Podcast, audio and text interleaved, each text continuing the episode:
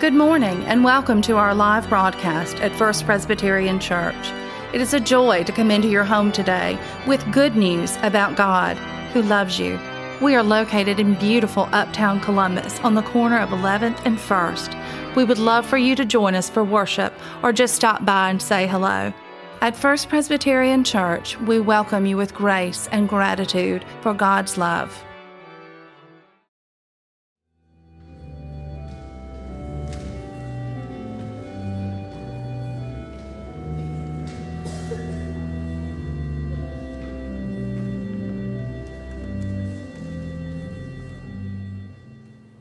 Let us join together in our first lesson.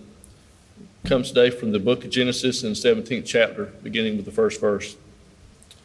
When Abram was 99 years old, the Lord appeared to Abram and said to him, I am God Almighty. Walk before me and be blameless. I will make my covenant between you, and you will make, make you exceedingly numerous. Then Abram fell to his face, and God said to him, As for me, this is my covenant with you. You shall be the ancestor of a multitude of nations. No longer shall your name be Abram, but I shall name you Abraham. For I have made you the ancestor of a multitude of nations, and I will make you exceedingly fruitful. And I will make nations of you, and kings shall come from you. I will establish my covenant between me and you and your offspring after you throughout their generations, for an everlasting covenant to be God to you, to your offspring after you. Moving on to verse 15. God said to Abraham, As for Sarai, your wife. You shall not call her Sarai anymore, but, you, but Sarah shall be her name. And I will bless her, and moreover, I will give you a son by her, and I will bless her, and she will give rise to nations.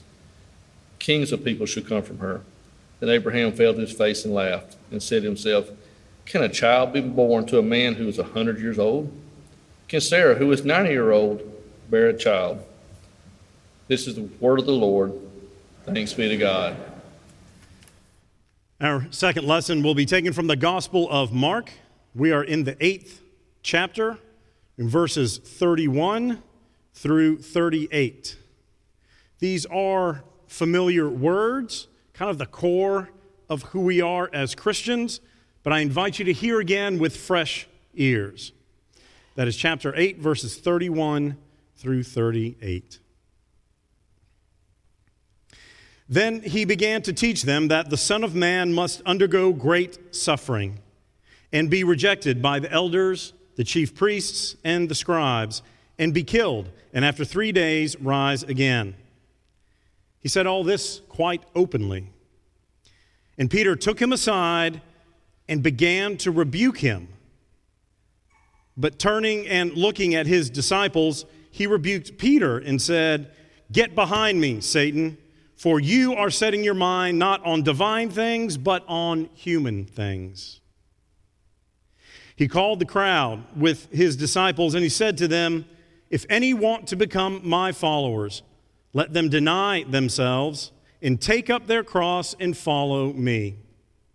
For those who want to save their lives will lose it, and those who lose their life for my sake and for the sake of the gospel will save it. For what will it profit them to gain the whole world and forfeit their life? Indeed, what can they give in return for their life? Those who are ashamed of me and my words in this adulterous and sinful generation, of them the Son of Man will also be ashamed when he comes in the glory of his Father with the holy angels. This is the word of the Lord. Thanks be to God. So I should have done this last week, but I'll do it this week. This will help me to minister to you more effectively, administer pastoral care when necessary. So I will ask you um, how many University of Georgia fans do we have? Raise your hand. See, 14 carry the three. Looks to be about 417. Good. Um, Alabama? Alabama fans? Okay, that's about 250. Good, good. Uh, Auburn fans. And that, oh my gosh, about 800 right there. Fan, and you in the balcony, saw you too. Good. Um, great programs, great schools. Great schools without football, even better schools with good football. It's fun, isn't it? It's always nice and helpful when your team wins, or at least they are competitive. It is exciting. So, Nick Saban, Alabama, Kirby Smart, Georgia, and Gus Malzahn, Auburn, they're big shots, right? You can see them sitting around talking together because I'm sure they go see movies and have lunches and stuff like that. I'm sure they're all friends.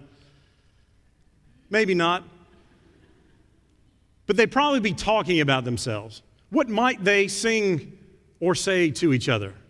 How about this?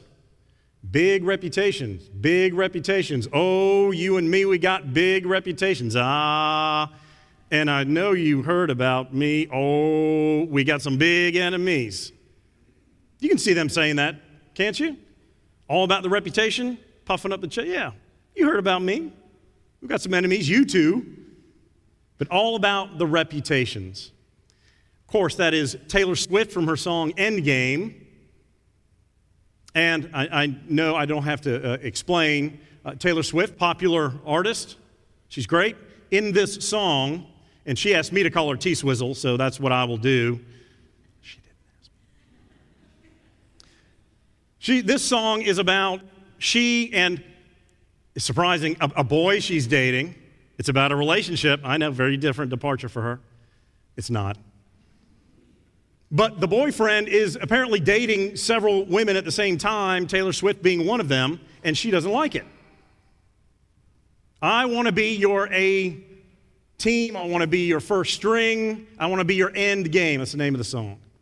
She wants to be the only one that this guy is with. She's not going to play with all these other girls. Whatever your reputations are, that's what she wants. So we've got our coaches puffing up with their big reputations. We've got Taylor and her boyfriend with their reputations. And even Jesus and Peter, I think, could sing this together. Big reputations. You and me, we got big reputations. I know you heard about me, and we've got some big enemies, right? They already know this. In our passage for today from Mark, it is exactly about these reputations, about them figuring out who Jesus is and who they are in response to who Jesus is. Right before we begin in 831, we have just come off of Peter, who is great. He himself, a big reputation, represents you and me. Sometimes he is up and he is on. He says the right things, he is faithful and steadfast. And then other times he is a mess will not get it, will turn away from Christ and denies him three times at the cross, uh, at the crucifixion. And of course, Jesus now coming in to who he is, people starting to see that something different is going on. He has been teaching, he has been healing, and people are starting to follow. There's a crowd following him that he will turn to and talk to in this scene. So you've got Peter, you've got Jesus big reputations. And right before this verse, it's that great part where Jesus is asking, Who do they, outside of the disciples, say that he is? Jesus saying, Who do they say that I am? And they say, Well, some say John the Baptist, some Elijah. And then he focuses it and says, Who do you say that I am? And there's silence. And then Peter steps up and says, You are the Son of God. You are the Messiah. Yes. This is it. This is Peter's, one of Peter's shining moments. And in Matthew's gospel, this is where Jesus says, Peter, only God could have revealed this to you. I'm changing your name. You will be Peter, the rock, and on you I will build my church. The gates of Hades will never prevail against it. I will give you keys to the kingdom of heaven. All those jokes about meeting at the, the pearly gates and, and St. Peter right there. You've got to, you know, coerce your way in or whatever all those jokes are about. This is from this passage. I'll, Jesus will give him the keys to the kingdom. Oh, what a great day for Peter. And literally, the next verse here, he's up and then he's back down again. The first thing that Jesus does is tells them that he has to go through suffering, betrayal, be rejected by the Pharisees, the chief priests, and then die, suffer, die, and then the third day rise again. And Peter, without hesitation, he goes up to Jesus and he says, uh, Jesus. And he rebukes Jesus. Rebukes him. That is a strong word. That is the word that is used when Jesus is tempted by the devil in the wilderness. Jesus rebukes him using those quotes from Deuteronomy to battle those three temptations. Rebuke is a hard word. He doesn't just call him aside and say, Ho, ho, easy, easy. I, am not sure what you're talking about. He rebukes him, which means it's a, it's a stop. That's not right. You are wrong. We can't hear that. That is not what we want. And they're running up against the understanding of what a Messiah is for Peter, those disciples, and the, the, under, the, the crowd of that day. The Messiah, as we know, was seen to be one with might and power and strength that would come with guns blaring, metaphorically. But it would be one that would be of force, of military. When they heard the word Messiah, they were thinking, finally, someone will come and liberate us in this case from the Romans. They have occupied our lands, our territories. We are their subjects, their servants in some cases. And the Messiah will come and overthrow them, give us our land and our lives back under no one's oppressive regime. And that comes all the way back from Daniel, Old Testament. The idea of the Son of Man, that phrase, being a heavenly figure sent to release them. And Jesus uses it here again, but adds suffering to it. So, Peter, which we can understand, it's the first time they have heard something different than what they have been taught, what they've always understood. And that is the Messiah will be strong and powerful and forceful and is, in a sense, a political leader that will overtake those occupying their land. And Jesus says, No, it's different this time. I'm telling you what kind of Messiah I'm going to be, and I need you to hear me, Peter. And actually, it's kind of a rough interchange, exchange. Peter rebukes Jesus, and then Jesus rebukes Peter. Rebuke me, I'll rebuke you. A little De Niro, right? I think. Rebuke me. I mean, so Jesus turns right around to Peter and says, Get behind me, Satan. You don't understand what you were saying. You are focused on earthly things, not divine things. I'm telling you what has to happen. This is God's plan. It has to happen this way. And when you rebuke me, Peter, and say that this can't be the way, then you are trying to thwart God's will and my mission here. That's a pretty big deal, too. So, right before again, Peter is up. You are the Messiah. Woo, Peter. Going to build my church on you. And literally, the next few verses, Peter flip flops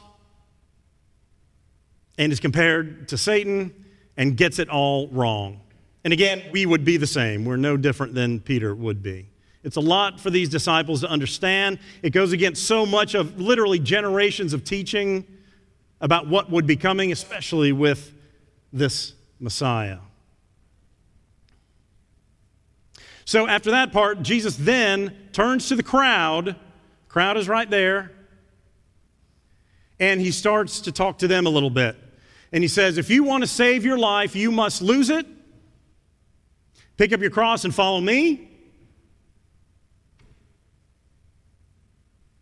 And if you're ashamed of me now, I will be ashamed of you later. Dun, dun, dun. That's in some translations right at the end of that story. Dun, dun, dun. Let's talk about that first part. So deny yourself, pick up, take up the cross, and follow me. So the piece that Jesus is adding in is suffering. Picking up your cross is a hard thing. Even Jesus needs help. When he goes to be crucified, of course, he's been beaten. It's been an awful, terrible, tragic couple of days for Jesus. And he's weak. They recruit Simon of Cyrene to come help him with his cross. And Jesus is saying, if you want a part of me and my world, you have to pick up your cross as well. Well, what does that mean? Well, crosses are hard, they're heavy, they're difficult, they hurt when you carry them.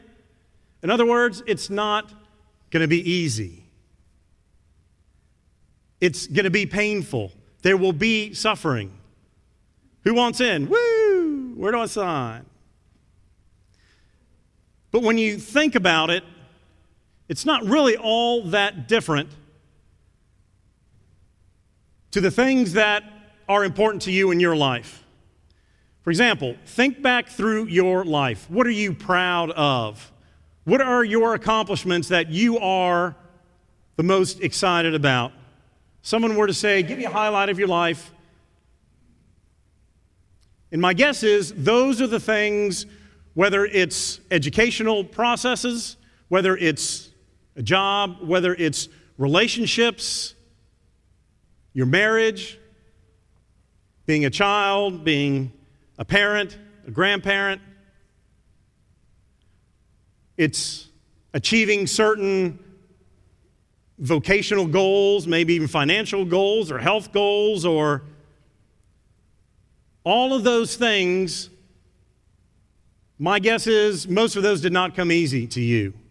My guess is you had to deny yourself to get those things done. And a lot of that didn't happen overnight. You worked hard, you continued to work hard, and in that, you have denied so that you can achieve the goals that you have set out for yourself. It's really not that different here, just more dramatic and with much bigger stakes. This may be the greatest goal of your life to pick up your cross and walk with Christ. Knowing that it's not just the cross, with the cross comes the empty tomb as Christ is raised, and your place in both of those events, both of those moments in time that we continue to seek to live into. Lifting our crosses is difficult. Christ has given us the gift of one another so that when it is too heavy to follow, when it is too heavy to bear the burden of our faith, we need only reach on either side of us and know that our church family has us, has our backs, and can help us carry some of the burden. We celebrate together as a church family. We hold each other in times of tragedy and distress. We carry our collective cross as a church family. Jesus never said it would be easy. More than that, he continues to say it really is not. More than not just easy, it will be hard and difficult and even painful. But again, it is through that pain that you will experience even more closeness with Christ, more faith, more joy, more grace but yes, the self denial is a part of our journey. And it's not saying the self is bad, because you are not bad. You are good and created good. But when the self takes over everything else, which it often and easily can, then there's no room for Christ in there. There's no room for the Holy Spirit to move. And it's not just your journey, then others that we are supposed to be helping in a variety of ways from meals, to clothing, to food, to sharing our faith, cannot hear those words. They cannot receive our help because we are too centered on who we are. But this is saying just push yourself back and down a little bit. Make a little more room for me. It's a lot of what this Lenten journey is about this six week journey toward the cross and the empty tomb. It is a time for introspection, a time to look to say, Am I a Christian? If so, what does that look like? How do I need to maybe set some new goals and priorities? Has the self taken over? How do I get Christ back again? Either dedicate or rededicate myself to this journey because we need it as individuals and the world needs it to reap the benefits of our faith and spreading of that word and to see God's light and grace through each one of you and through us as a church family. It's hard, difficult. Dietrich Bonhoeffer was a German pastor born in 1906. And right around the time of Hitler and the Nazis' rise in World War II, he was one of the first pastors to stand up and speak against what was happening. He seemed to be able to clearly see that whatever was happening through Hitler and the Nazis needed to be resisted from the start. The second day after Hitler was elected chancellor, Bonhoeffer was providing messages of resistance on the radio, and they shut him down. He did everything he could. He was an early part of what came to be known as the Confessing Church. Those were those who banded together in Germany to resist the evil and tyranny of Hitler and the Nazi Party. He came to the United States, to New York, to Union Seminary in New York. He found it, he said, kind of an empty place, but it was his relationships that transformed him. He said the Abyssinian Baptist Church in Harlem, predominantly African American, uh, he saw their struggles with civil rights even in the early 1940s. And he said after those experiences and encounters, he realized he was just living his faith his phrases, his theology, all in his head. And he said this helped him put some reality to it. In other words, we can't just live our faith in our head as intellectual exercises. I hear what you say, preacher. I got it. Yeah, good sermon this week. I'll put that up there and I'll keep bouncing stuff up against it as I continue on. And that's good, and we need to do that. But what he was saying is that Scripture needs to become reality. We need to be involved in concrete actions and steps taken to help others as we seek to bear our cross and help them with theirs. Transformative for him.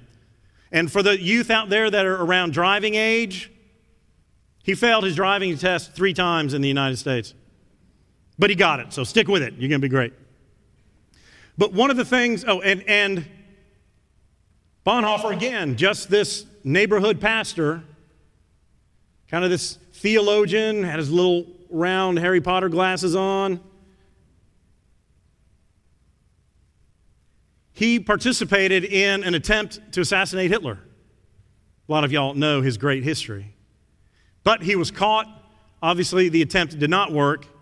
But from that time, 1943, he was arrested and condemned to die. April 9th, 1945, in Flossenbürg concentration camp, he was executed, hanged, for his resistance and his attempt on Hitler's life. Two weeks before the U.S. Infantry Divisions 90 and 97 would liberate that camp. Two weeks. But one of the great things to come out of Dietrich Bonhoeffer, not only his amazing journey, but as a theologian, one of his best known concepts is cheap grace versus costly grace. And this is, in, in our context, standing by the cross or lifting the cross. Cheap grace is just what it sounds like. We are happy to come to church when we can get there. We are happy to ask God's forgiveness. God, forgive me. Okay, I'll take it. We are happy to take God's love, God's grace through Jesus Christ. I'm ready for the afterworld when it's time, Lord, because I'm in. I'm a believer. Okay, and that's a step in the right direction. We start there. But that's the easy part. Why? Because you've not done anything on your part but just receive. Be open and receive. And again, that's a part. But the costly grace is what Bonhoeffer did. He stood up and said, This is not right. We have to resist this evil in the world. Other people are being hurt, and we cannot condone this. We have to do better or different. Costly grace means we are sacrificing. We put ourselves in a place where we have to deny ourselves, where we have to work and serve others. It's not just about us and our faith, it's what we're doing on the outside when we leave on Sunday mornings. This cannot be a place, this beautiful sanctuary, where we come and we sit, and that's all we do all week. Then we come back next week and we do it again. We've got to be living just like Jesus' model. Got the disciples together, taught them, prayed with them, and then sent them out. It's what we are to do as a church. If we sit in the pews and nobody ever hears a word of us, nobody ever sees an action from us that shows that we are caring for others in Christ's name, then we are missing out for ourselves and certainly for the world. Cheap grace versus costly grace. And we're, we're there in both places at different times. Depending on the day, depending on the season in life,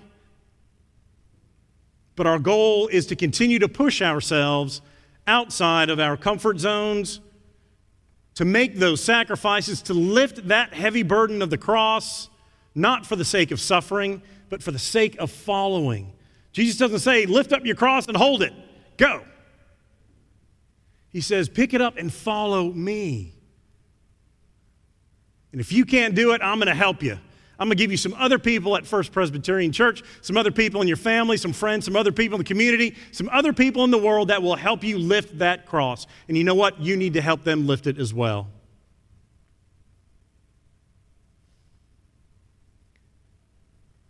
So it is about big reputations, as T. Swizzle started us with.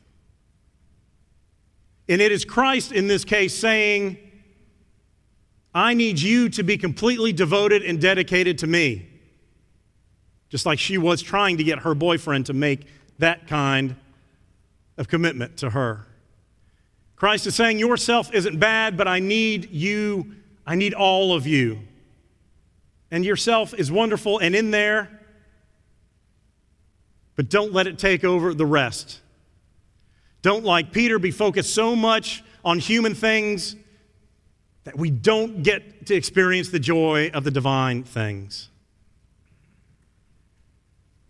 Our Lenten journey is about walking with Christ to the cross. Rembrandt, Dutch famous painter, born in 1606. His depiction of, he did a, a painting called The Three Crosses, with Jesus on the cross and the two thieves on either side. And in the crowd, you see Mary, you see the Roman soldiers on horses.